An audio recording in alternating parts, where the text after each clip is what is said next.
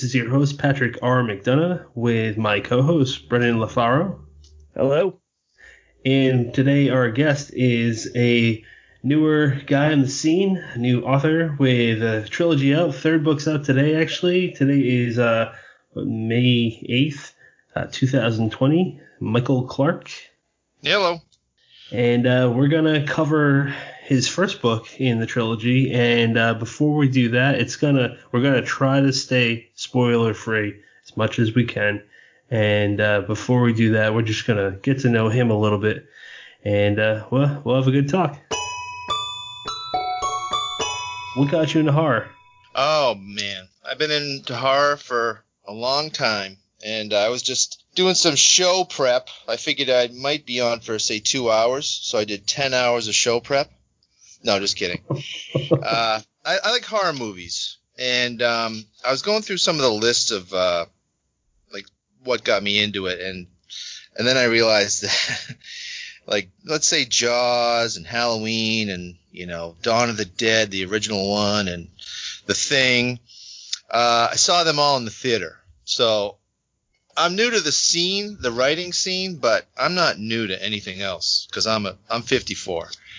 And uh, yeah, I was in the theater at like 12 years old for some of these things, and um, man, you know, I wish I had it over to do to, to, to do over again, like Jaws to see in the theater. Like now we're watching it on small screen. The Thing, uh, Dawn of the Dead, you know, with all that gore was just it was awesome. And um, I don't know these uh, today's horror movies are uh, there's only been two that I've liked in the last 10 years or so. And I don't mean to disrespect any of the directors out there because I would love to have my uh, stories be a movie, but um, I think the only two that I've really loved were Sinister and Mama. In the oh, last Sinister's great. Love Sinister. Um, and then Mama was done by uh, Andy is it Muschietti? I, am not sure how you say his last name, but uh, both just great and original. And um, anyway, I've been into horror for longer than you've been alive. But um, uh, just to expand on that a little bit, like I grew up on Stephen King. Um, I'm the kind of guy that will uh, see a book on a on a shelf and it says soon to be a major motion picture. And um, some of the movies that have sucked me into that are, was The Shining back in I think that was a 1980 movie. So the the copy of The Shining that I I read was the yellow one with the movie poster. You know, it was a paperback. Um, loved it. Then I got way into Stephen King from must have been you know 79 or 80. Uh, through the Tommyknockers, and uh, then you know, then I had kids and all that stuff, and got away from everything for quite a while. So, um, some other movies that like I've I, have seen that soon to be a major motion picture are um, Silence of the Lambs. Like I read that in a, in a day or two, you know, because I had to go see the movie, and I had to finish the book first. And then uh, Jurassic Park was another one too. Silence of the Lambs is uh, part of one of my favorite trilogies. That's a good Me one. Me too. Me too. Me too. Love it. Love it. It's it's original, and um, I recently reread it. Um, and then he had like a Thomas Harris had a, either a I think it was a forward or, or an afterword or whatever, but just how he wrote the, the the book, like he really met a guy like Hannibal Lecter. He worked in a prison or something and he's working side by side with some guy that uh, you know soft spoken and everything. And then they go uh, you know somebody says you know who that that guy is? And and uh, he's like no. He's like well oh yeah he uh, he chopped up uh, some people and put them in like a little box. And so that's how we got Hannibal Lecter from a real life example. Yeah, yeah. um he was a Thomas Harris was a journalist back in the 70s and I believe it was in Mexico. He interviewed this uh, guy, this doctor in prison, and he killed his boyfriend, which sparked that idea for Hannibal Lecter, like a very intelligent guy that you would never think would kill anyone. He is a killer. Um, he's an interesting one because I can't, you can't find anything on Thomas Harris. He has neglected to talk to any press. I'm pretty sure since his first book came out, uh, Black Sunday, I think it was. Um, Mm. I never read that one, but yeah. I haven't either. I haven't read the latest one that came out either. Um, no, I haven't either. It got, you know, bad reviews. I was excited for it, and I'll tell you, I got to be sold to read something. I, I just don't have time, you know. Like, I, I like I, I'm, I'm now I'm part of this Twitter, you know, group of authors and bloggers and everything, and oh my god, I can't believe what you guys read. It's just crazy, you know, the the amount. It's, I, I don't know how you find time. I, I'm I'm not in that equation. I read like one or two books a month, so. um, but the That's pretty good. Yeah, I guess. Uh, yeah, it's all about, I guess, comparing yourself to. Well, that's probably not a good idea to compare yourself to other people because that's what I usually put myself down over. Um, but back to Thomas Harris real quick is uh his latest book. He was under contract for two books. That was the Han- uh, Hannibal Rising, which I hate being the guy that like, oh, that fucking sucks. The trilogy's the original's the best or whatever. Um, I didn't like it. Didn't feel the same. Just felt kind of. Uh, That was when he was younger, right? The, the yeah, yeah, yeah. yeah. It, it covers how basically just you know what he did was was uh, had revenge for his sister who he witnessed being eaten, uh, chopped up, killed, eaten, Yeah. and um, I, I just didn't like it. Not the content. I just don't like the story. Um, that one and I forget the latest one that came out last year. Um, Cari Those- Mora, I think, is the Okay. name. That's the book, right? Yeah. Yeah, yeah. So those two he was contractually uh, uh, obligated to uh, come out with. So um, there was actually talk about this recently about being contractually obligated to write something. You can tell when uh, an artist is um, doing it for the passion, or he's doing it because, or he or she's doing it because they are contractually obligated to. He was And- supposed he was supposed to like you know contractually obligated to write that book, Cari Mora. I don't know if it was that book exactly. Just know he had a two book deal for like a six figure contract, and um, Mm. he I don't know why he wrote Hannibal. Uh, I like it. It has mixed from my friends that I, I've talked to that have read it. Um, hands down, people that have read the trilogy, it's always like Red Dragon's amazing, The Silence of the Lambs is amazing. And then I hear mixed reviews on Hannibal. Some people detest it, and specifically, I think because of the ending. I'm not gonna spoil it, but I liked That's it. That's it. Yeah, it's a little graphic. Yeah, yeah. Um, I think it's just what happened with Cl- Clarice Starling, how they handled that. But I I liked it. I was for it. Um, and the interesting thing about Thomas Harris, like I was saying, is you can't really find anything about him. Like there's no interviews, no documentaries. I don't know if there's any biographies. Um, pretty strange way to fall under that non-spotlight because he's created one of the most notorious fictional villains like ever.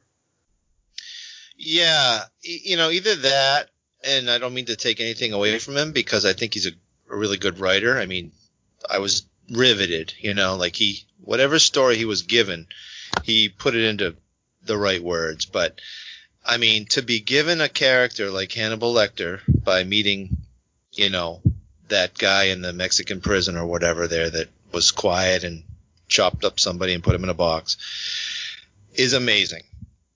And another thing on top of that, like he was very clever. I just learned it like last year. Was you know the um, the James Gumb uh, character that was uh, you know he's loading the couch into the back of the van and he's got a cast on his hand. He's like you know hey can you give me a hand kind of thing. Yeah. Mhm. Stolen from Ted Bundy. Yep. Like Ted Bundy did that. Like it just he's he just took it, and it, was genius that he took it, I- and I envy that. Um, just opportunistic, and I mean, people that are not sick don't think of those kind of things, you know. Yeah. And just I think- unreal. He, he paired a bunch of things together and and and put it all into one storyline, and man, it's a great story. Yeah, Brennan, Brennan, you uh, read those books? I have. I was I was actually just thinking it's kind of interesting. Um, the the way that you kind of ranked them, you know, Silence of the Lamb, uh, Silence of the Lambs, and Red Dragon, kind of the top two, and Hannibal up there, but maybe not quite as much, and then Hannibal Rising as kind of an afterthought. Uh, It's almost like, despite the fact that Hannibal is the focal point of that quadrilogy, it's kind of like the less the focus is on him, the better the overall story tends to be. On Hannibal, Yeah, I mean, you give him you give him the whole focus on Hannibal Rising, and it just it, it it didn't add much to the lore, honestly. It was, here's the first time he ate people. It's like, okay, cool, well, good for him. yeah, Good job, man. yeah, I gotta say in uh, in Silence of the Lambs when um Cl- and this has been uh, stuff like this. I mean, uh, I don't really care if I spoil this for anyone because if you haven't seen the movie by now, maybe you probably won't.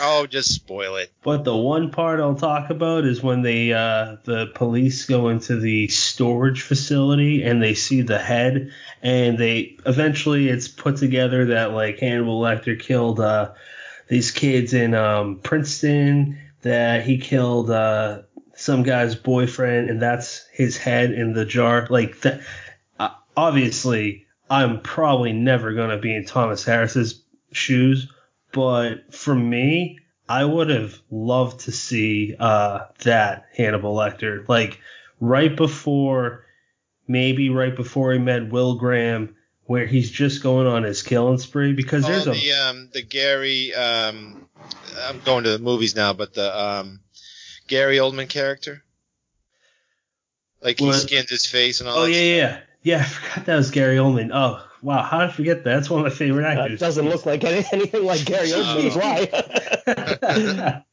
um You're yes. not- are you talking about him? I'm talking about him and all the other this like I think he were he he was supposedly um, responsible for nine murders. Um, Oh, okay. I I would have liked to seen that story told, not Hannibal Rising. But enough of that. Um, so let's go back to your uh, your trilogy, uh, your first book, uh, the Patience of a Dead Man. Um, before I ask my question, I think Brennan's got a few, and I don't want to step on his toes with these.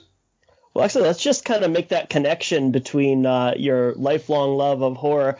Uh, you know, definitely hitting on books, but uh, seemingly focusing more on movies. How do you get to the point where you're starting to plan this trilogy in your head? Have you always written, or was this just something you wanted to try out? No, I've ne- I have not. Uh, uh, But I, for years, I would. Um, I'm talking like 15 years, 20 years, as I'm, you know, living my life, working my job.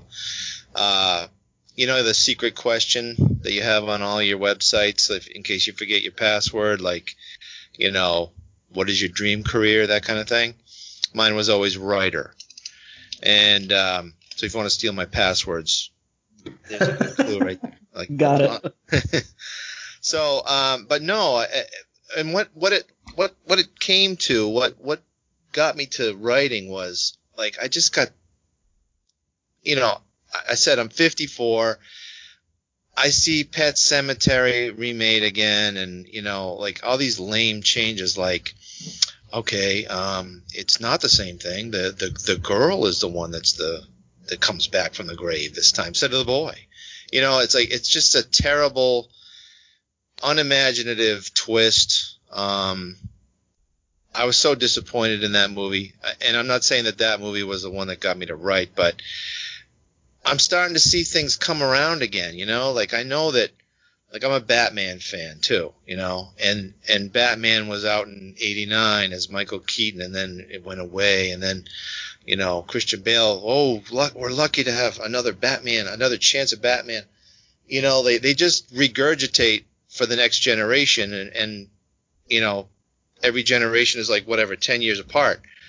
Um, and I, I was like, you know, we need something different. You know, I'm sick of cliches. I'm sick of like small little tweaks and just reintroduce the same thing we've, we've seen before.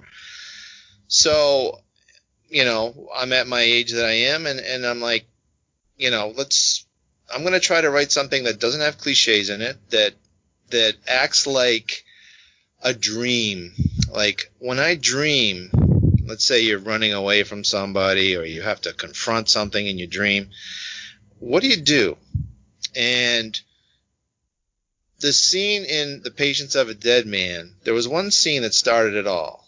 And it was the one where it's a divorced guy, which I am a divorced guy, that buys a house in the country to basically flip it and um, try to get his money back. You know, he's he's he's he's on on financial edge, and so he starts. His plan is to work 18 hour days, living in the house while his coworker runs the company, keeps him afloat. Hopefully, he can have a big payday when he resells.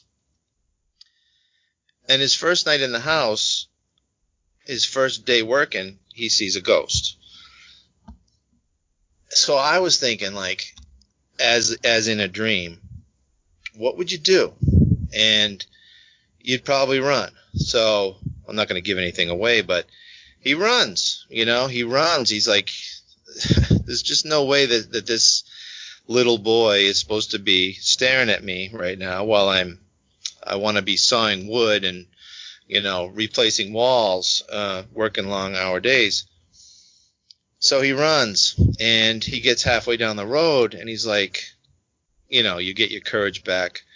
Where am I going to go? Am I going to go to a bar and have a drink and come back? You know, where am I going to sleep? What am I going to do? So it's kind of a real world problem.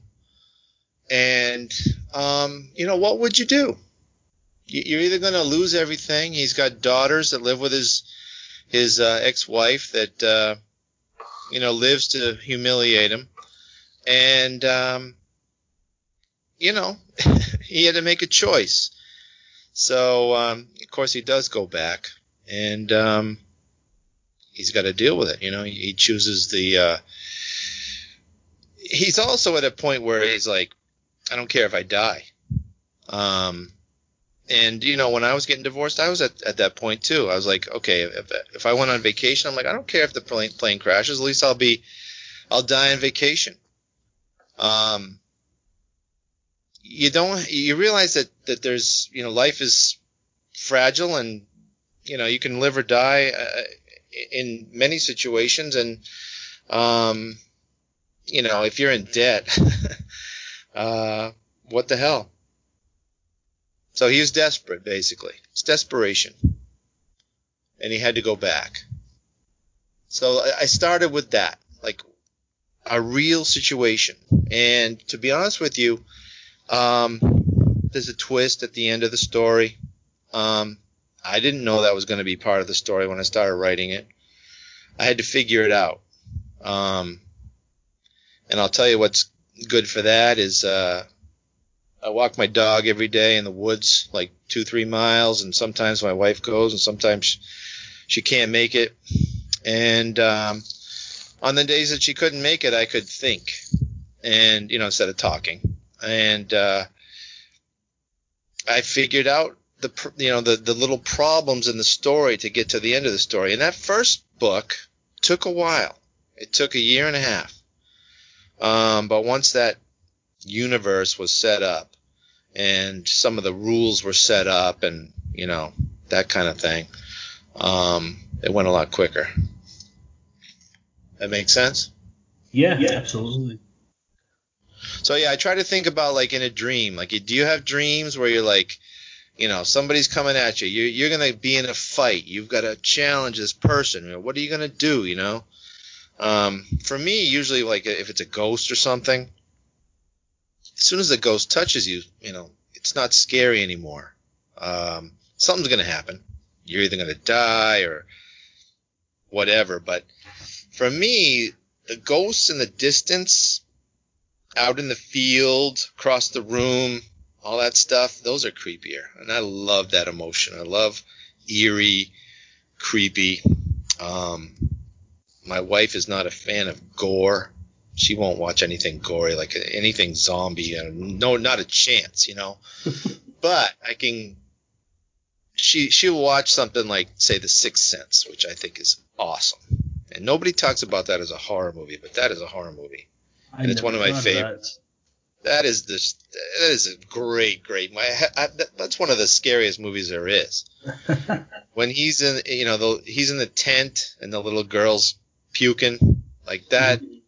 I, that moment rivals any moment in any movie for me. Love that.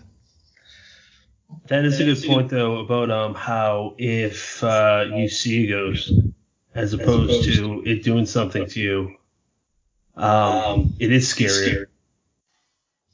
Yeah, because it's like unknown, you know, like you don't know what's going to happen. Because you know what's going to happen, it kind of, you know, the fear goes away because you're either fighting it or whatever. And I think a lot of horror movies, um, they blow it. the whole thing with the distance um, is kind of scarier uh, with ghosts in mind. And uh, there were- there were two parts in the first book that kind of scared the hell out of me. And I feel like the the second one I'm thinking of uh, it is hard to go into. I don't know if it's a spoiler, but I know if I were a new reader, I'd definitely want to discover the part for myself. But I'll just say uh, weekend sleepover. The first Yeah. part I'm thinking of. Oh Um, yes. Yeah. the first part I'm thinking of is the footsteps. Uh, when Tim is first starting to kind of experience stuff and he's just hearing the phantom footsteps, the way you put that in where there's nothing, there's no tangible threat, uh, or anything like that. It's just, it, it made the hair stand up on my arm. I thought that's a perfect example of kind of keeping that distance to kind of put the fear in place.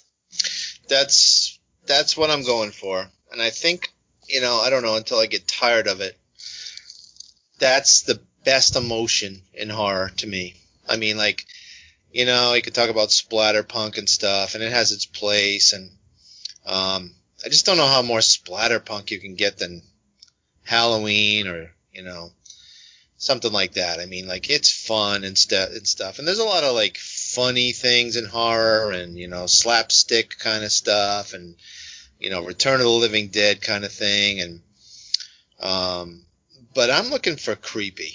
I like I like eerie. I, I like you know if you're let's say you're walking into a room and and it's you know it's not lit or something and there's a ghost hanging in the corner and it's just not moving and you don't notice it at first. That's the stuff I love, you know.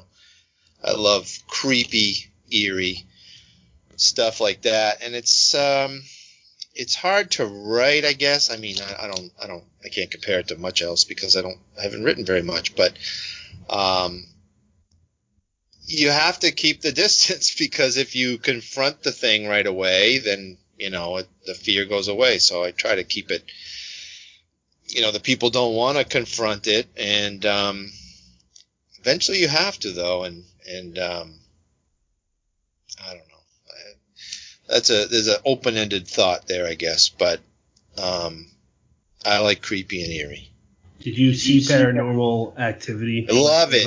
You know what I love? I don't love the movie. Like it's not perfect, but there is such simple that you, you hit the nail on the head. That's a great example. Well, Like when, it, when, it, when it came out, uh, that creeped the hell out of me. yeah, I love that. That's that. You know, just stupid stuff like they hear something downstairs. They walk halfway down the stairs, and the the, the lamp in the kitchen is swinging. I mean, I was watching that with somebody that doesn't like horror movies, and they're like, "Oh no, I'm done. I'm out." You know, It- it's so simple, but it's so it's so true. I mean, what would you do? I mean, you'd be done. You know, I mean, it doesn't take much more than that. It- That's that's the creepiest thing you, that could ever happen. I um, like how you uh, emphasize like what would you do, and in Tim's particular situation, I guess I would do the same thing because uh, what's he gonna do? Live on the street? He's got girls. You don't want to lose them. Yeah, you know, I've I I think I've been criticized in a couple of um, you know uh, reviews and stuff. Like I read one and I'm like, this person is young. Uh, they're like, you know, why wouldn't they just leave? You know, that kind of thing. it's like, well, because you have, you know. Oh no, another thing was they keep he keeps reiterating that the guy doesn't have any money, but they go out to dinner every night. You know, so I'm thinking like 1971 dollars that you know you go out to eat, it's going to be 25 dollars. Yeah. And, and you know he's got you know say 50 grand on the line. It, it's a big difference, you know, and I don't think maybe maybe kids don't get that because they haven't bought a house yet or something like that, you know. But different world. Yeah, and, and there's another thing too that when you get divorced, um, and by the way, I, I should just say that you know just to clear the air for my ex-wife and my children that Sheila is not my ex-wife. Um, did I get some ideas from that? Yes, I did. You know, I mean, I, I do have divorce experience, but I'd like to keep the peace and, you know, so on and so forth. But um, when you get divorced, there is a period when you just say, I'll be the first one on the show to say it. Fuck it.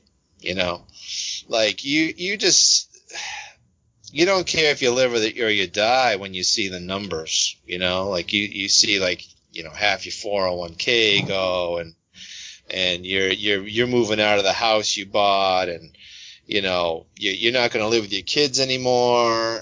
You are like you're without i mean not not that you're without a care but you're you're like you're just living on the edge. And uh, maybe some people miss that point but um, it's not a good feeling.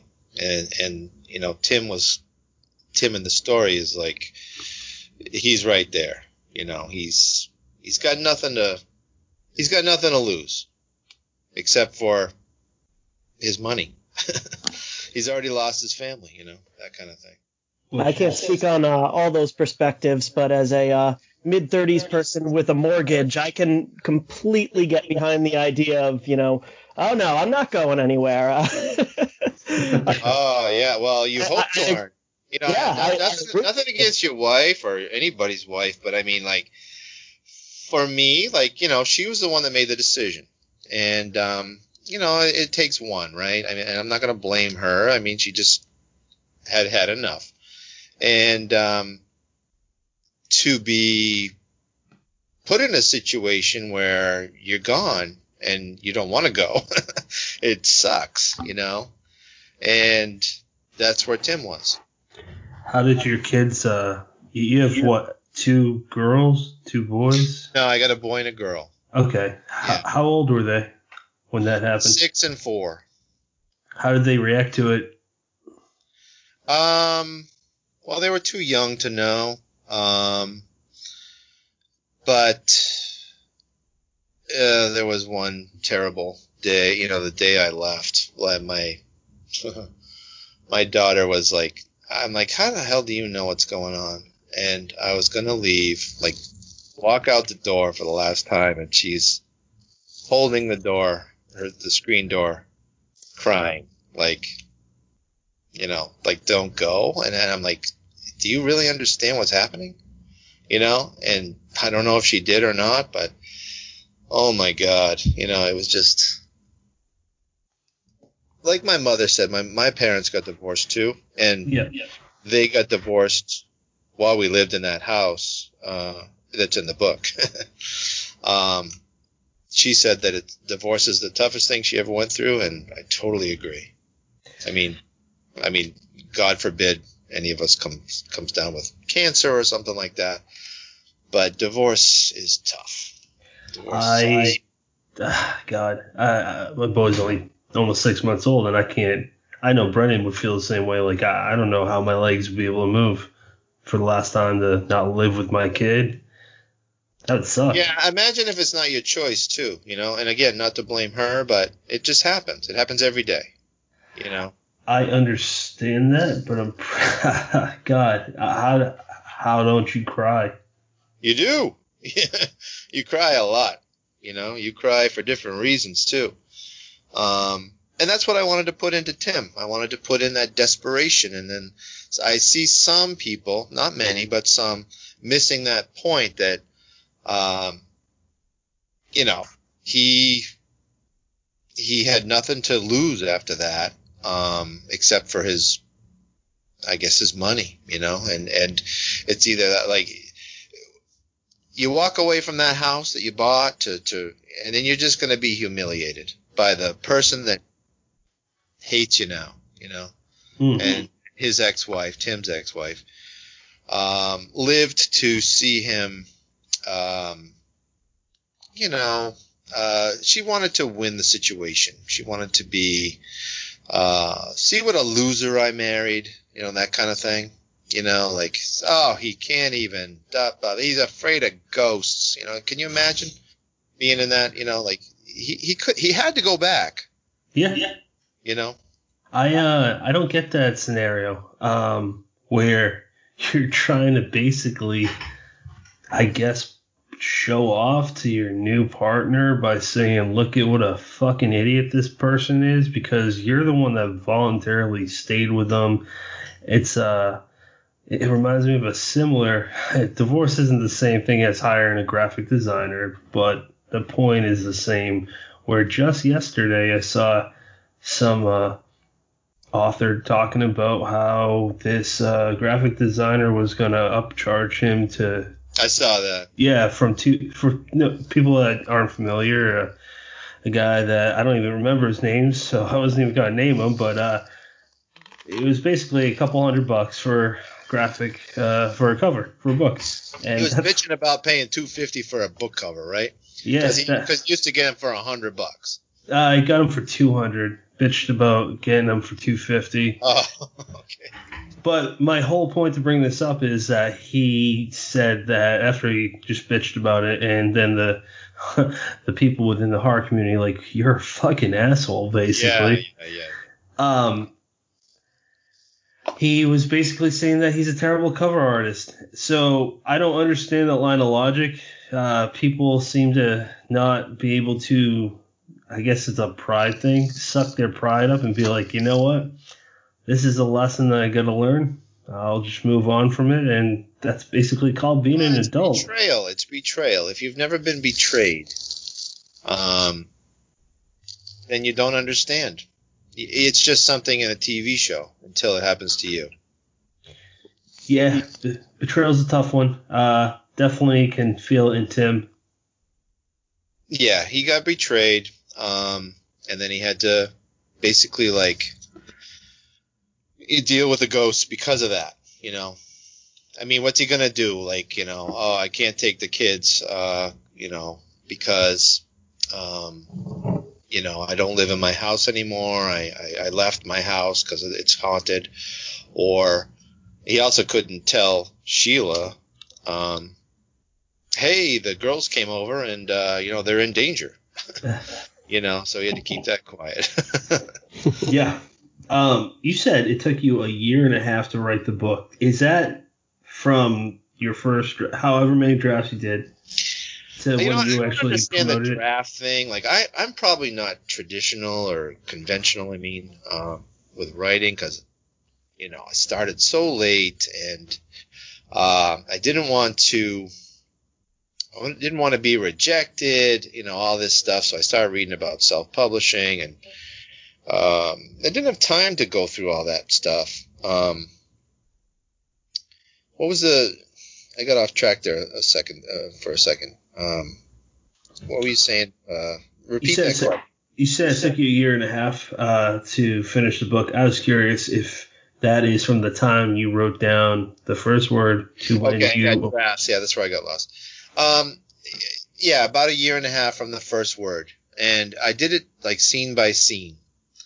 Um, started with that one where he sees the little boy when he's working his first long day, um, and he's like put in a dilemma, you know, like okay, I I, I either got to go back or I'm gonna, you know, lose my property.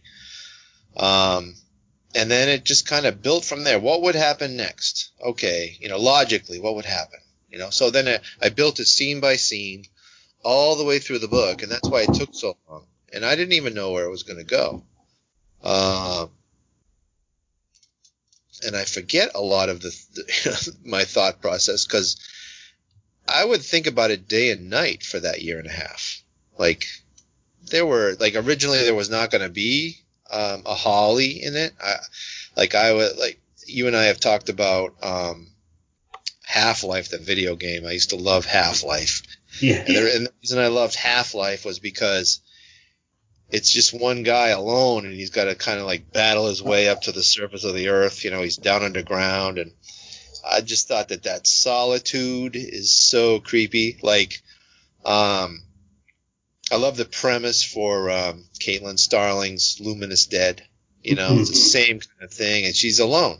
You know, she's alone under the ground. What are you gonna do? Um, and then I start writing it, and I'm like, at the time I was thinking like, I need, I want some words here, and um, as an inexperienced author, what I did was I, I bought Pet Sematary the book again, and um, I picked it for its size. It's like 500 pages or something, and I'm like, okay, uh, I read it. And I'm like, okay, I want to break down like how much of this was necessary and how much of it is boring. And there are some boring chapters in there, uh, in my opinion. And I broke it down, and uh, I was aiming for a you know a page count uh, in the book, you know, like or a word count kind of thing. Like I want somebody to buy a book and it's going to feel heavy in their hand and and um, be worth their money and all that stuff. Uh, so I did stretch, you know, some scenes and et cetera, et cetera. Um, and remind me to come back to that in a little bit because I did recently do an edit um, after uh, the Nightworms did a book party. Um, like Okay. about, about that a little bit too. Right. But- right. Yeah, I did stretch it. Um, you know, just trying to like match Stephen King, I guess, in, in, one of my favorite stories of his. Now, uh, there was also this argument, not an argument, but a discussion on. Um, I was on Twitter one day, and it was John Lynch of the Nightworms who wrote um, something like, "Oh God, I can't." When I see a book more than 350 pages, I just, you know, I don't. I'm going to paraphrase, but like, I don't want to read it or something like that. Uh, and I was like, what? I'm trying to stretch this bitch, you know, into 500 pages. Uh, and you know, you read any Stephen King book, he'll go off on tangents left and right, you know, and and everybody loves Stephen King. They still do. They love that new book, you know, like If it he's still a god, you know, like it's it's ridiculous. And but but yet um and and he's not John wasn't the only one. Like I saw um Sadie and so and um I think it was Finding Montauk, uh her the other Nightworms. I, I, is it uh, Alex? I, I forget. Ashley. That's Finding Montauk, Ashley. I don't know what her I username think, I think it's Alec. I think, I think it's Alec. But anyway, they were having a discussion like, oh, you know, something about word, you know, page count. And so I posted something like, really, you know, is this what really, you know, and it's, I looked at the the Twitter analytics and that's like my most popular tweet ever kind of thing. And like even Ramsey Campbell like rang in on it. Chad Lutzke, you know, like everybody's ringing, you know, like, no, the book should be as long as it should be. And, you know, it, it almost sounded like I pitted the bloggers versus the authors for a second. And I was, I was like, oh shit, you know, I'm, I'm, I'm digging, a, I'm digging a hole, you know. but yeah, it seemed, you know, like in today's world, um, with iPhones and smartphones and whatever, and younger people and YouTube and whatever, like they and to be read stacks, um, they want shorter books, and I think that was the bottom line. You know, like it almost seems like only Stephen King can get away with that. Uh, for- real quick to comment on that, I'm looking. Okay, so I've gotten to the point where I got two TBR piles. It's fucking ridiculous, but uh, I'm seeing one thick book, uh, two, two, three, three thick books. Uh, your second book, we'll talk about that the next time you're on. Uh, Dead Woman Scorned. No, let's talk about it right now. I'm going to tell you right now. I gotta Spoil the whole damn thing. No, the second I will one. tell you though that that book, well, not anymore, but it was shorter than um, the first book. All right, don't. It's just us it has any more. 193 chapters. There's a lot of empty, like you know, three quarter page blank because there's so many chapters. All right, so it has 104,000 words. The original Patience of the Dead Man that you read, book Yeah. one, was 108. Um, after the Nightworms book party, and um I want to touch on that too. Um, I edited it again, like recently, like the, within the last two three weeks, Mhm. and because it, you know, I, like I said, I was trying to stretch it into Pet Sematary 500 pages, you know, at when I first wrote it. Uh, it I've only been an author for like a year and a month. I pressed publish on April 15th, 2019 for the first time. And today's May 8th, 2020. And I hit book three. Um, very good day, by the way. Just felt so cool. I, I mailed out. You guys are getting some mail soon. It's in the mail. Um, yep. Uh, but after the book party, I, I was like, uh, okay, I, I had wanted to go back and read it again. And so that was like, you know, there's no time because I wrote two more books, plus the marketing, all that stuff because I'm self-published, whatever. I'm like, okay, that's it. You know, I lost a, I lost a few stars in there, you know, um, and not that they hated the book. I'm very grateful. Sadie, don't get me wrong if you're listening to this, but very grateful for you reading it. Um, I went back and started to read it again. I was like, I couldn't believe that I had written it. Like, and I can't believe, um, I'm very grateful for the fours and fives that I got because I read it again and I was like, my opinion was, wow, what a difference a year makes. Um, I was so like I went through it four times the first time I wrote it, and I was ready to hit press publish, you know, that kind of thing. yep. And now I read it again, and, and I, I cut 11,000 words out of it. So now it's 97. But anyway, you're, the one that you read, 108, uh, is longer than Dead Woman Scorn. It's just a much thicker book. And cost me like a buck 50 more to publish that son of a gun. But um, the new one is uh, shorter than both of them. Anyway, rambling. That is Don't- don't be interesting. intimidated by the, uh, the the the spine thickness. It's a shorter book than what you read. And Brennan, you already read it. Yes. Yep. yeah, appreciate that too. And uh, both of your reviews, appreciate those, and uh, and especially um, the first one. I think you said something like, um, "This is a." I'm gonna try to paraphrase. I don't have it right in front of me, but something like this is a a package or something like um, like a um, I put, I put the cover together with the story like a a whole deal. Uh, cut this part out, Patrick. All right, hold up. Let me write down. I, I I'll I'll take that over for you. So um like I've got them sitting right in front of me here and they're just they're a quality product. Like I've got um I got the two I got Patience of a Dead Man and Dead Woman Scorned right next to me. And I have uh, another book by a press I won't name because I'm about to slander their copy. Um that's like I pick it up and it's it's flimsy. You can probably hear that. It's you know I could use it as a fan. Um, but this this thing is thick. The binding, like that, that binding's not going anywhere. Um, this leads me into another question I have for you. But you've even got like the you, you made your own little logo as far as self-publishing goes, um, which uh, is is just such a cool little touch. It's not just uh, this is a guy who typed for a little while and hit the publish button and you know and now his his unformatted ebook is out there for the masses. This is time and care went into this, and That, gosh, yeah, I you're getting I- I what I was trying to say. mm-hmm. Go ahead. No, no, go ahead. Well, what I was going to say is I I think that uh, we have done something like I don't know eight episodes of this, and I think the idea of judging a book by its cover has probably come up on eight of those eight episodes.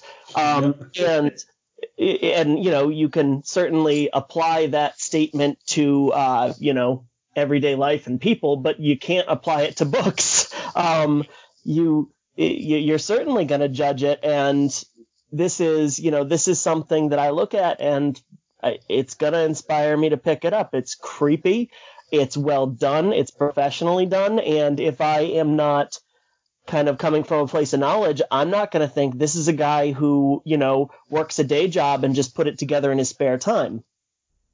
Uh, I appreciate that. That's that's what I was trying to like encapsulate what you said. Uh, and again, you probably you have the I don't know, you have the books in front of you, not your reviews, but uh, you you put it into one sentence, and it was very well said.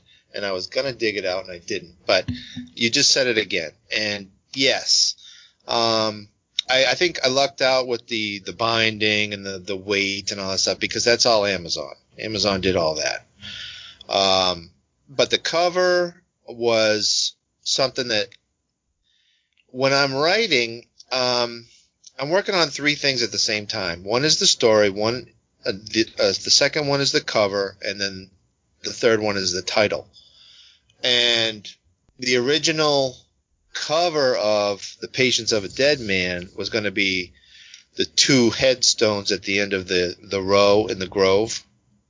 Mm-hmm. And I, I tried like, I don't know, five, six Photoshop versions, you know, homemade things where I I spent hours trying to make something look cool, you know, and I I came close a couple of times. Um, but it was so difficult that I just I'm like on one of those walks in the woods, uh, walking my dog, I had the the vision of um, flies on the woman's neck. So I'm like, okay, that's a little bit easier. And I don't know if you guys have seen the original version of the cover. It's got red um, there's some red um, font and everything on the cover. Um, I did have an original cover that's not the one that you probably have in your hand, um, and you might see it on Goodreads or something. Um, so I did have I did put that out, and it was not you know as professional looking, but the one that you're holding, the newest one, the the current one, that's my wife on the cover, and um, she was my photo model. But then I found a guy online. Um, it's goonright.com. I'll give him a little plug. He's really good, and he did my logo too. Um, for not a long, you know, a, a lot of money, um, he'll put he he's got an eye, and my logo cost me a hundred bucks. The the axe, the the hatchet, you know. Um, and he also did like the font and the aged look on the covers, and he put the flies. I told him I wanted flies, but he put the flies on on her picture and all that stuff. And um, yeah, I think it looks really good the way he did it. Um, but uh, yeah, I definitely cared about the cover and the title. The original title was Two Stones in the Grove, and I didn't like it. Like it, two stones in the grove. I didn't like those two it's not easy to say. It's got those two long O's in it. Um, but that was the working title, I guess. And um, it took me forever to um, come to the patience of a dead man. I just I don't know if I heard it one day or whatever. Like, have you ever heard that saying, "The patience of a dead man"? I don't think so. No, it is but... a saying, and you can, you know, it means like you know you have the utmost impatience um, so I've definitely heard it before, and I'm like, yeah, I'm going to use that. and after I've like decided I'm going to use it, I'm like, I'm going to Google that, and I Google it, and I, I'm having trouble finding anybody that's ever said it, but I've definitely heard it, and I found it in like a Yelp review or something. You know, if you go to this you know, eye doctor, you better have the patience of a dead man to wait in line, blah blah blah. And so it's it's definitely been said, but now when you Google the patience of a dead man, it's it's all me. I got so, a question about that title. What's that? That title. Yeah. Is that a, in reference to Thomas? And I'm not going to go further with that question. Yes. Okay. Yes. Yeah. That makes perfect sense. Yeah. Yeah. I, No, I mean, I, like- loved I loved what you did with him. By the way, it just I can't wait till you read. I can't wait till you read like the whole thing. Like it's it's a whole thing. Like, um, Like three and- books long. well, yeah, but like you've already read one. Uh, you read the longest one. Um, the second one goes into um, Mildred's origin, and then it goes back to Tim and Holly. So, and again, my thinking when I started to write it was, I need to fill up some pages, you know. So I I I, I should probably go back and read that again. Uh, I might need to trim some stuff out of that too, but it it gets higher um, uh, reviews, including Brennan's, um, than the first book. Like it has a high, it doesn't have as many reviews, but it gets a higher ranking, uh, higher star review than the first one. Um, three three guys that I uh, and I really don't want to talk about book two too much more. Um, but three reviewers that I I always trust is uh, Brennan, uh, Steve Gomsey, and uh, George. I don't know his last name. Uh, he goes by uh, Ranson. okay. Yeah, he goes by Book Monster. Yes. The recommendations are always spot on, and all three of them had uh, pretty much the nicest thing you could say about book two. Well, Book Monster liked the first one better, and I do too. Um, I don't blame him for that, you know. Um, but I don't know. Just look at. Uh, I think um, if you go on Amazon, uh, the first one has a 4.7. Uh, it's a little bit lower on Goodreads. I did like a bunch of Goodreads giveaways, and um, maybe some people that don't even read horror like one. I don't know, but anyway, uh, there's a like m- lot more serious readers on Goodreads too. So, uh, 4.3 I think for the first book, and the second book, I don't remember what it is on Goodreads, but it's 4.9 on on Amazon, but it's only like 35 reviews or something. Um, but uh, anyway, I I think that I got better as a writer um, over the course of the year, and I'm hoping and I haven't had time to go back to the book, the second book. That, uh, but um, anyway, I hope I hope that it. Uh, I'll take Brennan's word for it that it's it's better than the first one. I love what it did. I, I I thought that going in there, I said, okay, it's going to be round two, and you know, I you you know that you know Mildred is kind of the main antagonist, um, and she's got to be fleshed out, and it really just kind of goes a long way towards that. Um, I'm not going to go too much deeper into that because I was told not to. Uh, I'll, I'll get fired. Um, He's a bastard. I know. I, I got so excited to talk about book two that I forgot I wasn't supposed to talk about. Yeah. That's, that's going to be on episode two. Um, actually, I'm, I'm, I'm I'm serious. I wanna, invited back. I love it. you're you're officially invited back at some later date to be There we, there we go. I'm available. Okay, good.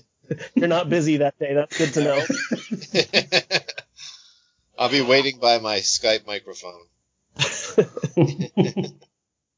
Um, I, I want to cycle back though. You mentioned earlier that you you, you kind of just glossed over the whole um, traditional publishing route and in favor of going um, in in favor of going self-published. How much um, research, I guess, did you did you put into going that route before you decided to self-publish? Nothing. I just knew I didn't want to hear no. And, uh, you know, I started like, um, how did I hear about it? I don't know. Have you heard about Mark Dawson? Do you know about him? He's like a he's an indie author. He he writes like spy novels, and he also the second half of his business is um, selling um, how to promote yourself to indie authors. He's got like a, uh, two businesses. One is writing, and the other one is is uh, teaching indie writers how to get out there and write your own books and and uh, be successful because he he's successful. And then there's another one called um, Your First 10,000 Readers. Um, I actually bought into that program, uh, like paid, I don't know, 59 bucks a month for a year to learn how to do stuff. And, you know, they learn how to, uh, they teach you how to, um, build a landing page on your website and do giveaways and build your email list and that kind of thing. And that's all good stuff. Um, I never wanted to do, I never even thought about the traditional publishing thing. I hear all these stories about how, um, oh, you know, I, I need to do a big edit or a big rewrite. And, um, at the time I wasn't open to that. Um, but after a year of self-publishing, I'm freaking tired. And I, I would consider talking to a good small press and, um, just seeing what happens, you know, that kind of thing. Um, I'm sure that there, there's pluses and minuses, and at the very least, it would be, um, you know, a good experience, I would think, or a learning experience at the very least. And, um, you know, at, when I first started on Twitter, um, which was like December, uh, it took me like from April to December to get to Twitter, to, to start in on it. And God, I was invisible, you know, like it was, you know, who the hell are you kind of thing, you know, like, you know, you, you ask somebody, Hey, would you like to read my book? I'll be honest. I, I, I DM'd Kealan Patrick Burke and, you know, never heard back. And I don't blame him, you know, because there is, there are articles on BookBub. Uh, Do you know who BookBub is? No. Yep. Yep. Okay, well, BookBub is like a, it's like a discount. It's a very successful business, but it's like they they want to sell cheap books to their people, and um, there's also a group on Facebook called 20 Books to 50K that I was reading into too. Then they tell you, oh, if you get a BookBub, if you get a featured deal on BookBub, that's the best thing for your your career and whatever that kind of thing. And I'm getting off the track again, but anyway, the, this BookBub had an article go ahead and ask authors to, you know, read your book and get Ooh. their uh, blessing, you know, and get their rating and put it on the back of your book. And, Mm. you know, now that I'm on Twitter, I'm, I know that that ain't how you do it. I got a Yeah, question question. before you move on. Yeah. It, do they? Is it that vague, or does it say like build a relationship with a? No, I'll, I'll try to find this article. I even probably printed it. It's basically written by somebody that's like, "What the hell? Take a chance, you know? What do you got to lose, you oh, know?" Oh no! Every. So yeah, and, Well, and then I- like, you know, I, I think like, I think this is important. This is an important point that we should say to anyone that's new in the writing industry that every single reviewer, every single author, editor, I'm gonna. I rarely use blanket statements, but I'll use it with this. Um, no one is ever gonna read or acknowledge you if you just start asking them to read your shit. They, they're gonna probably block you. So don't do that. Carry on, Yeah. sir. yeah. Um, I just did a. I, I'm not gonna find it now because we're talking. I That's just fine. But yeah, it was definitely an. uh, And in fact, I think it was. Um, you know, I, I saw a couple people get torched, kind of like the guy that was uh, ripping on the uh, the cover.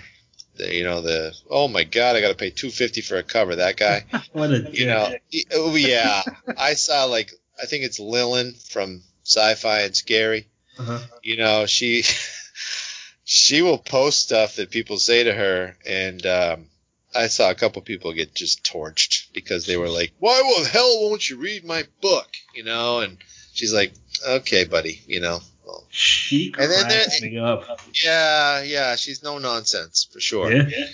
and um anyway i had to learn the hard way and i learned quick um no uh, no uh, hard feelings between me and uh, KPB or anything like that. But um, Another I good did- guy.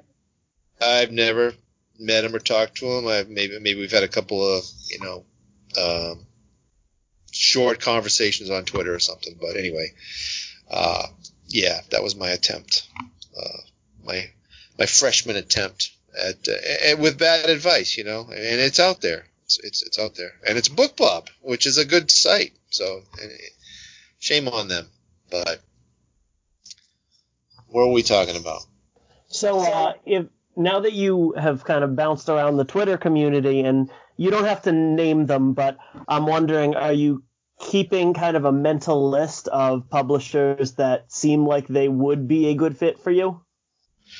I don't have a list. I did reach out to one, um, and I would definitely like, you know, see that one through before I talk to anybody else. And uh, you know, um, I don't know if they would want me and that kind of thing. And and uh, but I'm willing to. I'll, I'll, I'm going to check it out. I'm going to check it out, and we're going to see what happens. Yeah, And 'cause if it doesn't work out, what the hell? I'll just self-publish. You know, I've already done that. It's good to take that approach though, because I mean, there's it's so easy to forget. You know, you you kind of put yourself in the shoes. I guess I'll speak for me. You put yourself in the shoes of of the lowly author who would be blessed to get anything that they wrote published, and you know, uh, for whatever rate, for whatever um, uh, whatever goes in that contract. But you know, you really it really should be when you're looking into publishers, not who will publish my my book, who will take my story, but who who am I going to work best with? Who's going to be a good fit for me? That, and, and that I don't know, but uh, you know, this whole that that premise that you just gave, like, oh, I would be blessed if somebody published me. I think that's kind of dangerous because um, you could self-publish and you could. I believe that there's an audience for everybody. Like, um, I'll just give you an example. Like, I don't really like the Family Guy that that cartoon, um, and I know a lot of people do, but I really think that that guy, um, Seth MacFarlane, he just beat the pavement and he put out a lot of product and he found his audience and made it big. Uh, just not my cup of tea. Another thing I heard Kevin Hart on Howard Stern, and I was just amazed that uh, like I don't think he's particularly funny either. Uh, I, I I do like him, but he's you know I don't think he's as funny as you know uh, Richard Pryor or a bunch of other people. Uh, but man, that guy, he built an email list. If he was going to go to you know um, perform in a town, he'd email everybody. He did a lot of things behind the scenes, and he built his audience. He found his audience. And I think that's what everybody, all the authors have to do. You've got to find that audience. Um, I do believe that everybody has an audience. Some, some are bigger than others. But if you're just going to, if you're going to be Thomas Harris and sit back and, and, uh, like, he, he's an anomaly, you know, and, and everybody wants to be that one that like, oh, you know, I made it big, but I'm I'm the reluctant artist, and you know, I don't want to. I'm just going to hide away, and you know, Kurt Cobain or whatever, you know, that kind of thing. Like, oh, I hate my fame, that kind of thing. You know, fame found me. I didn't find fame. I, I just, I, I mean, I want to find fame. I want, I want. Actually, I don't want really fame. I just want to be like, I want to make some money. I want I would like to see my my um my books as movies, but I don't want to be like recognized in a restaurant either, you know, that kind of thing. and I do appreciate attention on something like Twitter or um, I love a good review and that kind of thing. Of course, you know that that, that is addicting. But do I want to be, you know, um, Tom Cruise? No, you know that kind of thing. I don't want to be. I'm not going for that, you know. I just, I just, like, I appreciate that people like what I do, um, I'm not making money yet. You know, after you know two books, and here comes the third. Um, things are changing though. Like I spent, I spent all last night and today, all day today, packing books, and I had to like think about a year ago today. What what the hell was I doing? And I was not packing books. I don't know what I was doing. You know, I was uh, floundering. You know, I didn't know what the, the hell to do to, to be able to build my career. I was learning and failing and whatever. Um, but today I packed a bunch of books. A lot of them were free, you know, quote unquote promotional, like you guys are getting some books in the mail. Uh, but I have customers. I have a website now. I have a store. Um, I don't charge a lot for, um, you know, an autograph book. I just charge what Amazon charges plus the shipping because I'm looking for people that, um, you know, want to follow me and build a relationship and talk to me and that kind of thing. Um, another thing too about like Twitter and say versus Facebook, and I'm jumping around here. Just stop me if you want to. Uh, you go on Twitter and you, you seen the Twitter meltdowns and everything. People just can't take every, it. Every day. I was part yeah. of one today. Was there one today? I, I I didn't have time. I was packing friggin' books. Don't worry, Mike. There'll be another one tomorrow. I, yeah. Brett, Brendan will start that one. everybody goes to Twitter to get attention. You know, they want, you know, hey, I, I launched a book today or whatever, or you know, I, I, whatever it is. Um, and if they don't get the attention they want, and I've I've felt this myself, um, you feel rejected, and you can have a bad day, and I think it leads to the meltdowns. However, if you build, and I know people are like, oh, I hate Facebook, I hate Facebook. If you build, if you have a Facebook page for your author life, um, and you advertise on Facebook, and I'll tell you that I think you you might have seen that Sadie printed an article, uh, Mother Horror, uh, that I wrote about advertising on Facebook. Like it's so it's so targeted. It's just amazing. Like you can target uh, five, you know, all the English speaking countries in the world, um, and then you can filter it by they like horror fiction. So we're not even talking horror movies. We're talking horror fiction. You know, like they like to read horror books. And there's 18 million of them according to Facebook. So when I advertise on Facebook, I'm targeting 18 million people. And I mailed books today. I mailed a book to Malaysia today. You know, and, and that's freaking cool. Uh, Yeah. Canada, UK, Australia, news. I I mailed a book to New Zealand today. Um, customers. Which ones? Which customers? Yeah, what's their address? No, uh, which books? um, which book?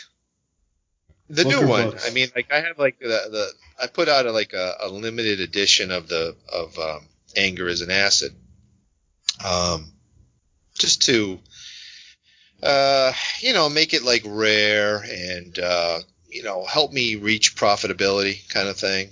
Um, it's still not super expensive. It is for somebody that's living in New Zealand though, because shipping is twenty four dollars. Uh, not not my profit. It's that's what the post office charges. But um, anyway, you know, it's cool to target these people on Facebook, and then you have your Facebook page. And again, I'm going to go back. I'm stepping back here. Twitter versus Facebook. The Twitter is is you know the, the horror community is bloggers, people that have stacks of books to read, people that get a new book every day in the mail, and then you go to Facebook and it's people that are not bloggers that um, you know can't wait till your next book is out. And I would recommend to authors to follow both. You know, like you you, you need the bloggers, and um, you also need your own fans. So you need to build that base and to have that balance. I mean, if you're just all in, about Twitter and you're not getting your attention, it's because you're in a very competitive field. Yeah. Are there any other areas, uh, any other social media outlets that you've considered, or are there any new ones that you uh, have heard about that aren't sure of yet that you want to pursue? No. Um, I mean, Instagram is owned by Facebook, and when you run an ad on Facebook, it goes on Instagram if you set it up that way. Um, and that's important too because of Bookstagram and all that stuff. Um, but uh, man, I'll tell you, like, I'll run a, a, a book giveaway. I'll give away one paperback book, and I don't care if I have to ship it to Australia, which I have. Um, you know, if you get 500 people that give you their email address to try to win that book, or like the best one I ever did was like I think it was before Christmas, before COVID nineteen. Uh, I almost got a thousand uh, new emails, like followers, and uh, you know some of those are giveaway people, um, but they're all targeted at, like I said, horror fiction. So um, like I've sent a few emails. I sent one today. Hey, today's launch day, whatever. Let me just look here. I have, I have the screen up right here. All right. I sent it to, I'm going to refresh the screen. Well, first of all, it says 14% opens, 2% clicks. I sent it to 5,186 recipients. And I'm just going to, I'll refresh this page. And now it's 15% opens, 2% clicks. Unsubscribes 0.46%. Um, you know, so some people are gonna, those are probably the, the freebie people that, you know, just wanted to try to win a free book and whatever. But I have built 5,186 followers through doing giveaways since, I don't know, say six months of giveaways. Six months.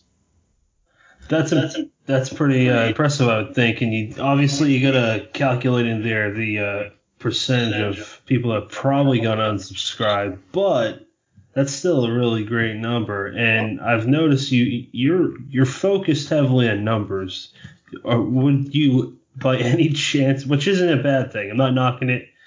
That's obviously something that you have to be good at. You have to be business savvy if you do want to end up making some money off of whatever you pursue. But uh, do you have a background in, in accounting or anything like that?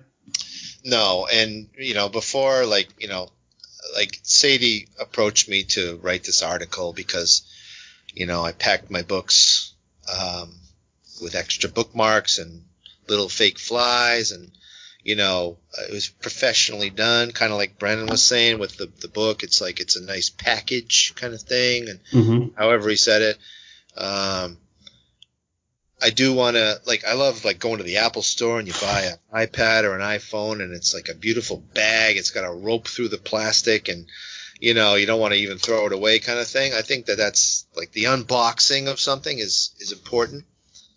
Um, but I haven't made money in writing, so before somebody says I'm a marketing or a business, you know, I'm the business guy. I gave away a lot of big mugs, you know, that kind of crap. Uh, what that mug bought me was a lot of attention, you know. Uh, but I haven't profited, so I don't know. Like I don't know what you'd call me. I'm not a business guy, and I mean I have to look at the numbers. Um, I guess you'd say I'm willing to lose uh, hundred dollars a month to try to get followers in the hope that in a year or two, when I release book five, that you know the tide will turn. You know that I will have a name brand at some point. Um, will it happen? I don't know. Wait, but, is that is that a real thing? Book what? five. Well, I hope I write five books. I've already written three. no, no, no, no. I meant in this series. No, no, no, no. Book three is the end of that series. Oh, okay. I'm just talking about my fifth book. Uh, okay. Misunderstood. Yeah, yeah. No, no, no. No. Mildred is uh, Mildred is uh, where she. Uh, I, want, I don't want to spoil anything. Yeah, please yeah. don't. I didn't even read the second one, you son of a bitch. well, hurry up. I'm just Mike, kidding. I'm going to take you off on a tangent, and I'm going to put you on a, on the spot. You uh, mentioned that you uh, or said something along the lines of uh, you wouldn't say no to you know eventually seeing your stuff turn into a movie, or maybe you just said the word movie, and I'm completely making shit up. But um, no, I, I said that. so if Whoops, did you hear that? I thought I Yeah. heard something. Oh, it was this beer can. Sorry. Go ahead. if you uh, if if you uh, had complete control over that, I want you to pick a director and uh, so, Oh, good the main question. people. Yes. Let's let's You say know, Hardy and Mildred. I love um I love David Fincher. I think oh, he's great. yeah. I, I don't know what it is, but like his movies just look good. Like I don't know if it's him or his cinematographer, but like you know, um, Seven and um, the uh, girl with the dragon tattoo, just that and that that TV show, the uh, Mindhunter. Yep. Yeah. It just has and Fight Club. They they set they, every set is perfect. I don't know. It just looks great. The lighting, the the setup, whatever. Um, I like him a lot. Um, name name me some directors. I, I I'm just drawing a blank right now. Uh, do you have any favorites that Mike Mike, Fl- Mike Flanagan would probably make a whole lot of sense for this book. you know what? I I'm gonna sh- probably lose a movie deal right now, but I didn't like Doctor Sleep. You know, I, I'm a I'm kind of a critic. Uh, Aren't we all? yeah, I just didn't. I don't know.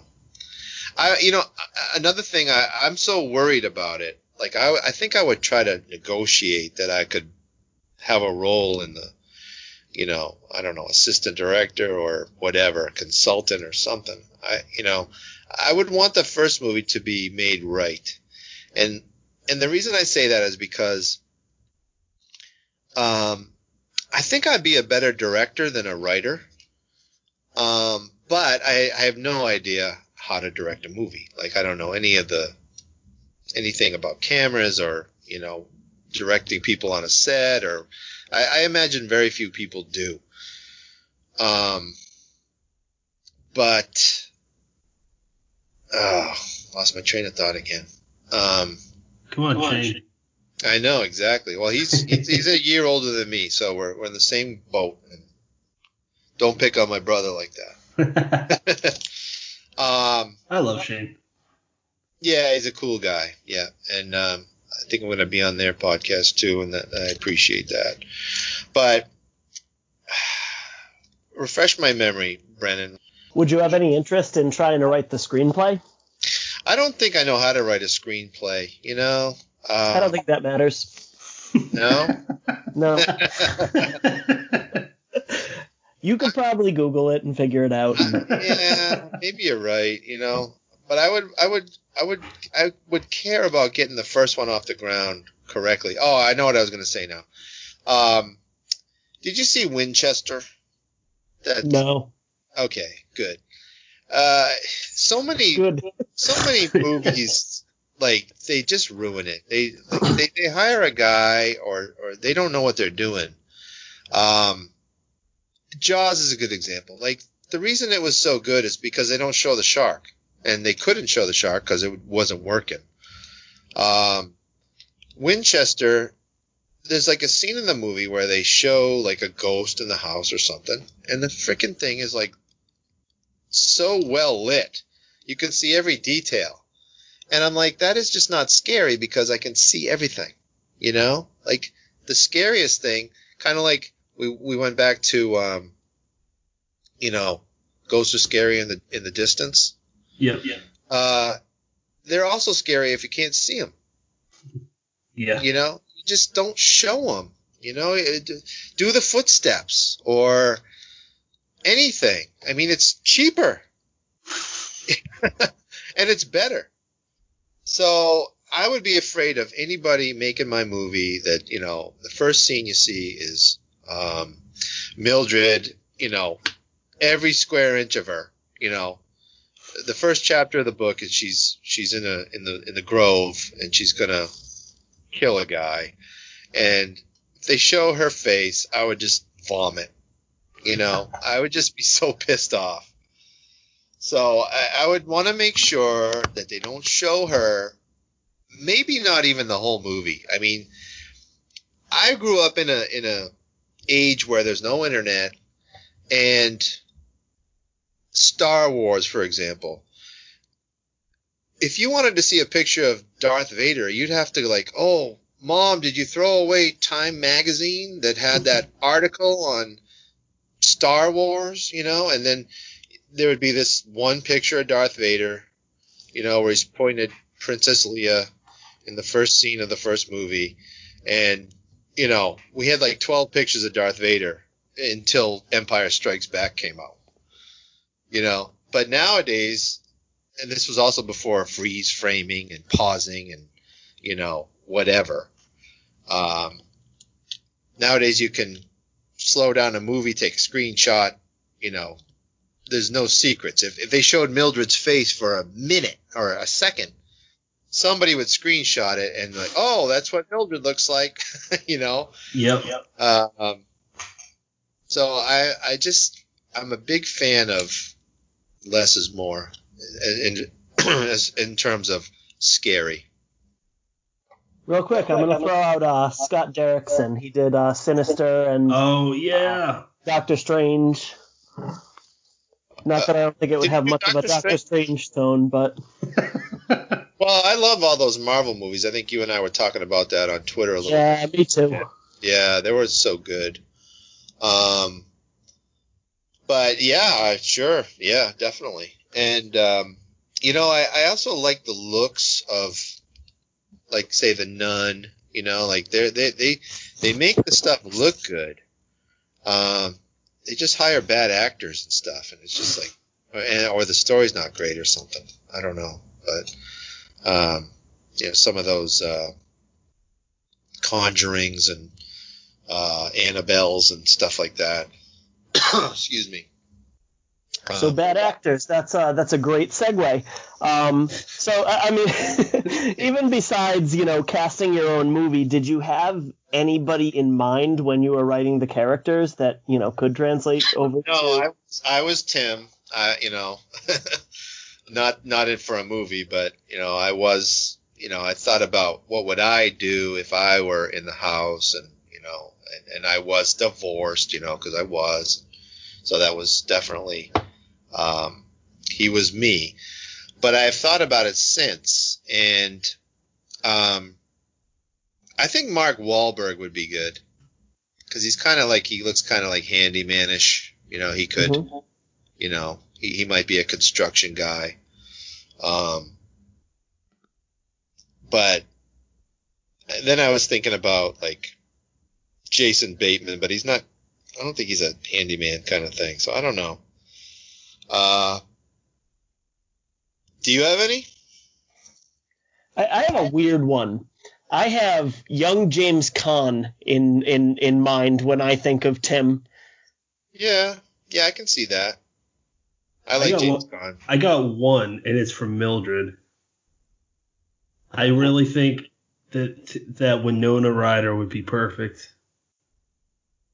Yeah, she could be Mildred. You know, she's like, because Mildred's supposed to be like, I know Winona's older now, but She's only She looks- 48, man. 48. Yeah, yeah, she could- she could pass, I think. Well, she looks young too. She got like a baby face. Exactly. Uh, Mildred, I think, was like 30.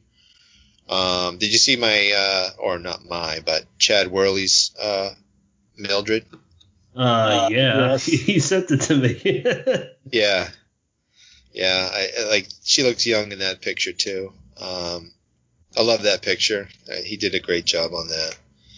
And it's uh, amazing. yeah, I'm gonna work with him again um, for my next book too. So that's a good segue. What are you working on that you can talk about? Um, yeah, I don't want to give the whole thing away. Um, Elevator pitch. um, it's about an elevator. No, just kidding. Uh, Amari Hugs. well, I had a dream this was another dream thing where um, I was climbing a mountain and I come like you know past a bluff or something, and my wife was there, frozen solid dead, and like I try to pick up her leg and the whole thing comes with it, you know, like she's just frozen solid. And A lifesicle. yes, she was cold. Um, so yeah, it was that. Uh, I no, not. I don't think I should give the whole thing because I I've heard like a couple things where people will take like an idea and it, people that can write faster than me might, you know, take the idea and come out with something quicker. That's fine. But, they'll, yeah. never, they'll never write what you're gonna write though. Yeah, true. Um, well, just let's just, you know, I think I gave you a lot there. She's she's uh she's frozen solid. All right, that's that's interesting. Um, so your hatchet in your logo, it seems to be a main theme.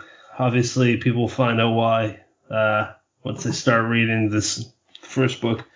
But um, did you know going in that that was kind of like a focal point for the main weapon?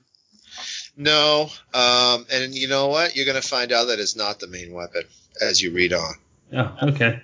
Uh, I did, but it is in the first book, hmm and um, I was I was thinking like a Lizzie Borden vibe kind of thing. hmm Um, and then when I talked to the logo guy, I said, I need a logo. Um, can you make it either with flies or a hatchet? And I kind of wanted him to go for the flies because I think his he came up with the uh, there's like a fly in the middle of like a straight line uh, on the coffee mug and also on the books. And I loved that. I thought that was cool. I'm like, yeah, I hope he just comes up with a fly. But he came up with a hatchet, and I'm like, yeah, good enough, whatever. because like ano- like later on down the line too, like there's all these awards, right? So I'm like entering to to you know what the hell? I'm gonna I wrote a book. I'm gonna enter some awards or contests, and uh, I try um, what is it? The Shirley Jackson Awards, and you know my the name of my company is you know my company is Michael Clark Books, my company of one, and uh, I get an email back like, uh, "Have you published anybody else but yourself?" And I'm like, "Nope." And they're like, "Oh, because we just do it for people that have, uh, you know." It, it seemed like a small press kind of award, and I was like, "What?" You know, it's a story. You know, I was just kind of bummed out about that a little bit. I I should have like not had Michael Clark books. I should have had, you know, made up something. Deadhead books. Yeah, Deadhead books, exactly. Yeah. You can just tell them that there's a uh, Michael Clark out in Nevada that you are looking at publishing, another Mike Clark out in St. Louis. exactly. yes, there are A eight of us. Well, you know, on Goodreads, uh, like I I um I joined Goodreads a year ago, and uh, and uh, like I hit, I, I enter everything I think I'm supposed to, and then all of a sudden I look and I ha- like I'm responsible for, I can't remember how many books, say 40 books, you know, 40 books by Michael Clark, because it's like John Smith, and I'm like, ah, you know, I, I write to them, I'm like, yeah, I didn't write all these books, I wrote one and uh, so, so they had to uh, go in and then they, they get back to me and they go yeah uh, just for future reference when you uh, write a book you are michael clark with eight spaces between michael and clark. Like what? What? it's just the way they do it. Like like the first michael clark is michael space clark the second Michael Clark is Michael Space Space Clark. So I'm like the eighth Michael Clark that's published a book, but nobody claimed a Goodreads profile. And I, when I claimed my profile, I got all their books. You get it? How? Yeah, that's crazy. How Yeah, we- doesn't so like know- I even looked at it the other day. You know, I, I I launched book three, and I had to do it yesterday or the day before. And I I look at my name like when I you know you get inside your profile and it's Michael space space space space space space, space Clark. it's just funny. I thought, God help you if you miscount. yeah, I know. Shit, it was seven. And there's Um, like a Michael Clark dancer too. Like he's like a professional ballet dancer or something, and he wrote a book. So. I'm- I'm surprised no one made a Goodreads account before you. That's I know. I know. That's one of my goals too. I want to be the most famous Michael Clark. Like I used to be invisible when you get when you Googled me. You Yeah. know, like I I could hide in plain sight, and I haven't done it in a while. But sometime I want to. I just want to Google it. Boom. I wish you luck on that endeavor, but uh, Thank uh, are you including Michael Clarke Duncan there? Because that that's well, going to be that's tough. Clark with an E. Uh, Ah, okay. let me see what happens here. I'm right in front of the computer. Michael Clark. Oh, and guess what? Autofills. Michael Clarke Duncan. Okay. We have reached the portion of the show where we are Googling ourselves. Yes. oh no, Michael Clark dancer. The dancer is, is number one. for now. yeah. So there's a back photography too. back when Facebook was uh, pretty new, there's I don't know if it exists anymore. There's this group called the Patrick McDonough Army, and I only knew about it because I got invited to it one day. And I'm like, hmm, weird. But I joined it, and it turns out that there was an impre- I don't remember the exact amount, but there was an impressive number of people with my name. It's very common.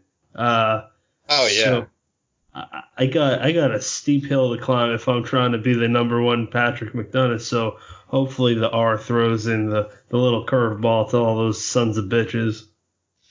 yeah. I, I could have I, I thought about like my middle name's Taylor. I could have been Michael Taylor Clark. But I was like, nah, screw it, whatever. And I and I'm just joking about the most famous thing, whatever, you know, like whatever happens, happens. I'm not. I will I will go to no length no no amount of length to kill be the all of the other Patrick McDonoughs. Patrick R. McDonough in the universe. I uh, interviewed a guy by myself uh, on a episode. Uh, his name's Patrick R. Young, and uh, same middle initial, uh, Robert. Um, Are you Robert too? yeah, that's my dad's name. And the the actor that played I forget the model, uh, but in Terminator 2, the uh, the bad Terminator. Um, oh yeah, Richard Richard Patrick, right? No, Or is it no, Robert? Richard Richard Patrick is the lead Filter. singer of uh, Filter, and uh, his brother is Robert Patrick. Yep. So Yeah, we if- talked about Filter one time too. I remember that. yeah, I, I like them. Uh, Me too. he replied to me one time on uh, I Instagram. saw that. Yeah, yeah, you showed me that. yeah, he didn't like my suggestion, but uh, I still like him. He's a that guy gets a little intense with uh, some hot button subjects. he does. Yeah, like uh, last uh, July 4th, he was saying um something to the, I'm paraphrasing, something to the effect of how he's not celebrating and just look, man, you people believe in a lot of different things, but I mean, at the end of the day, does it affect you? And are you going to end up ruining your time with your family if you start having this new stance on uh, your country and life and all that? That's how I look at it, anyways. Uh, well, I saw them once. I saw I saw Filter, and then I saw uh, Army of Anyone one time. Yeah, we talked talked about this uh, House of Blues in Boston, right? Yep, yep, that's right. That's I've been there once, and that was, that was to see Filter. Then you Live. moved to New Jersey. Saw Filter live, Sponge, and uh, Everclear. Uh, for oh, all for all you younger guys and gals, that is a group of '90s bands that are pretty awesome. Yep. Yeah, I moved to New Jersey, so that's actually the last thing because we gotta get close to wrapping this up. Um, you lived in New Jersey, then you moved to New Hampshire, which uh, and now you're in Massachusetts. But in New Hampshire is where the the the house is based off of. Is that all like every single detail? Is that what you used to live in? Um, I was born in South Carolina. I moved to New Jersey uh, from 67 to 71. And then I moved to that house. It's in Tilton, New Hampshire. It's uh, Sanborn in the book, but uh, it's a fictional town. Um, it's Tilton in real life. And um, everything is true. Everything is uh, legit about that house, except that it did not have a turret. So that turret is all crap. I made that up. But there was a grove in the woods, and uh, I remember going in there like you know you there was a like the the, the map at the beginning of the uh, book. There's a map. Uh, one of the first pages is a map, and I it's a it's a doctored uh, screenshot of Google Earth, so that's the actual property. Except I I made the uh, the road much more um, dirt road, desolate kind of thing, and I put trees all over it. You know, I photoshopped it. Um, it's more of a it's like a, a rural route um, in real life, but there was no turret and there was a grove, and then so I'm writing this story for like a year and a half, and I do remember being in that grove as a, you know, six, seven, eight year old, and um, it was cool. Like you'd go in there in a, in a, uh, you know, on a any given day, and it was the trees were tall. They'd block out the sun. It was like a bed of dead needles underneath your feet, and and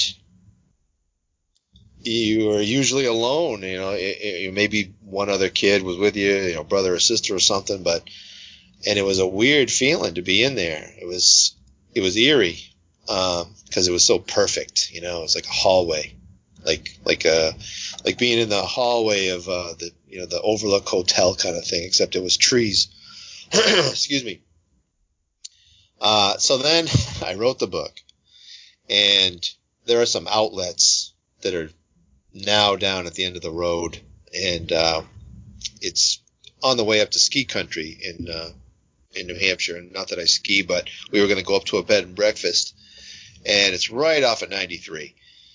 And so my wife wanted to go to the outlets. I go, I'm going on. I'm going to go sneak on. so I I park, you know, I sneak onto the property. I, I sneak into the into the woods and the grove and everything, and kind of a letdown. Like it was just not as dark and you know anything like I remember. Like it was literally 40 years since I'd been in there, Hmm. and it was just way more wild. There were like saplings in between every row, deer shit everywhere.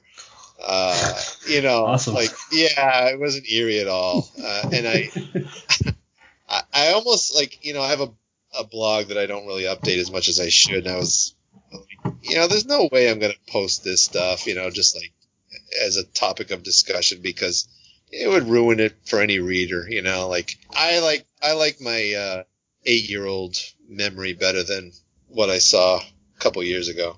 Mm-hmm. Makes sense. Did you ever experience anything supernatural within the woods? No, um, no, I've never seen a ghost or anything like that. Uh, but my mother told me, like, a couple years ago after I write the book, because we start talking about that house again, that the guy that lived there before us killed himself. Oh, like, great. hey, it's mom. Yeah, and she said, yeah, everything was cleared out except for one like nightstand. And uh, my sister goes, "Oh, the one that I have in my room." And yeah, that's the one. So, like, for whatever reason, the guy apparently killed himself. You know, I don't know if he you know, why, why would the family leave that one nightstand? Did he did he leave pills in it? Did he stand on it? For you know, I, I don't know. I'm just trying to build some drama here, but uh, that's that's a true story. That All right, that's uh, they could be pretty creepy. Um, Brennan, did you have any final questions? No, I was just gonna uh, kind of touch on, assuming we have it. Can uh, we expect to see you at the uh, Merrimack Book Festival Yeah. Yeah, it's right here in my town, which uh, that's another thing that we didn't touch on. But like, I, I, apparently, uh, Haverhill is like a I, I I never knew it, but it's chock full of uh, horror related activity. One being the the Merrimack Valley Halloween Book Festival, but I'm definitely going to go to that. I never knew it was here. They held they hold it in the in the library, um, but apparently it's a big deal in the horror community. And um, I never knew Christopher Golden. Um, I do now. I've heard him on podcasts and everything. Um, and apparently there's like a like a few more um, horror authors uh, from here too. James A. Moore, which I, I haven't read any of his stuff. And there's another guy named John McIlveen. Uh, they live here. And then, of course, there's uh, Haverhill Press, which I never knew anything about, but they are right here as well. So, shows you how new and ignorant I am. We're all learning. It's all good. Exactly. Still learning. 54 years old. Well, like I said, assuming that we actually have it, I know I'm planning on heading up there this year. Cool. I think Patrick's going to come all the way from New Jersey. New Jersey. The the the You ses- got to say it with contempt or it doesn't yeah. work. New Jersey. What exit? Just kidding. Shut the fuck up. yeah, so I live in South Jersey. My wife told me this before uh, when we when we were just dating that uh, New Jersey is separated by some believe myth has it uh, told that there's a Central Jersey, but some believe that uh, North Jersey ends in areas that are different from where we view North Jersey ending. But I live in South Jersey. Um, it's literally all Brandon, did you farmland. fall asleep? I just fell asleep. yeah, so I'm coming up to that uh, festival. Do you like Jon Bon Jovi? Uh, How about Bruce Springsteen? nah. All right. How do you feel about smog? Yeah. well, are we talking about the dragon from The Hobbit? Because he's kind of cool. That's Smaug. There's a difference. yeah, difference. that's Oh, my, my bad. Um, so I meant to introduce you as Michael Clark for all my fellow Bostonians because even though I am in Jersey, I am a fellow Massachusetts. Well, neither of you are from Massachusetts, so never mind. no. Uh, where, where are you from, Brendan? I'm from Massachusetts. I have no idea what he's Oh. talking about. Yeah, what are you talking Yeah, I'm from New Hampshire. I'm from Hmm. Cow Hampshire. Mm-hmm. Okay. Michael So- Black. Yeah, Michael Clark. So I was hoping that whenever I get my uh, fat ass reading uh, Dead Woman Scorn, we can have you back and have a mainly spoiler free episode about that and learn a little bit more about you, and then eventually get you on for Anger is an Acid to uh, learn a bit, a little bit more and uh, talk about that book. Well, as I become more important, I don't know how available I'll be. So, you know, get while the getting's good. All right. Well, you and uh, you and your brother can uh, discuss all the fucking things you want to talk about in guys. I'm just kidding, buddy. I love you. Love you too, man. I really appreciate your time. Thank you so much. And where can people follow you? MichaelClarkBooks.com. And what about your Twitter? MikeClarkBooks.com because they don't have enough spaces for Michael. but Facebook is MichaelClarkBooks.com and Instagram is Michael Clark Books. Uh, no, sorry, at Michael Clark Books. And Instagram at Michael Clark Books. At least I don't have to spell it. No E on Clark.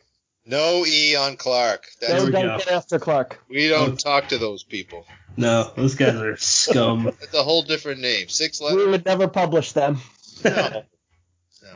No. we wouldn't have him on this podcast either. Other Michael Clarkies. Thank you. There is one Say though. things I can't take back. Yeah, look at my good, Goodreads profile. Some Michael Clark with an E, like, oh, look at that. Hey, I'm Michael Clarky. But, All right, man. It's Thank been you. great talking to you. Thank you. And Yeah. uh, hey, have a good night. Yeah, you too. Appreciate it, you guys. You got Thank it. Take care. Bye bye. We are in your mind. We are all around. You are now leaving Dead Headspace.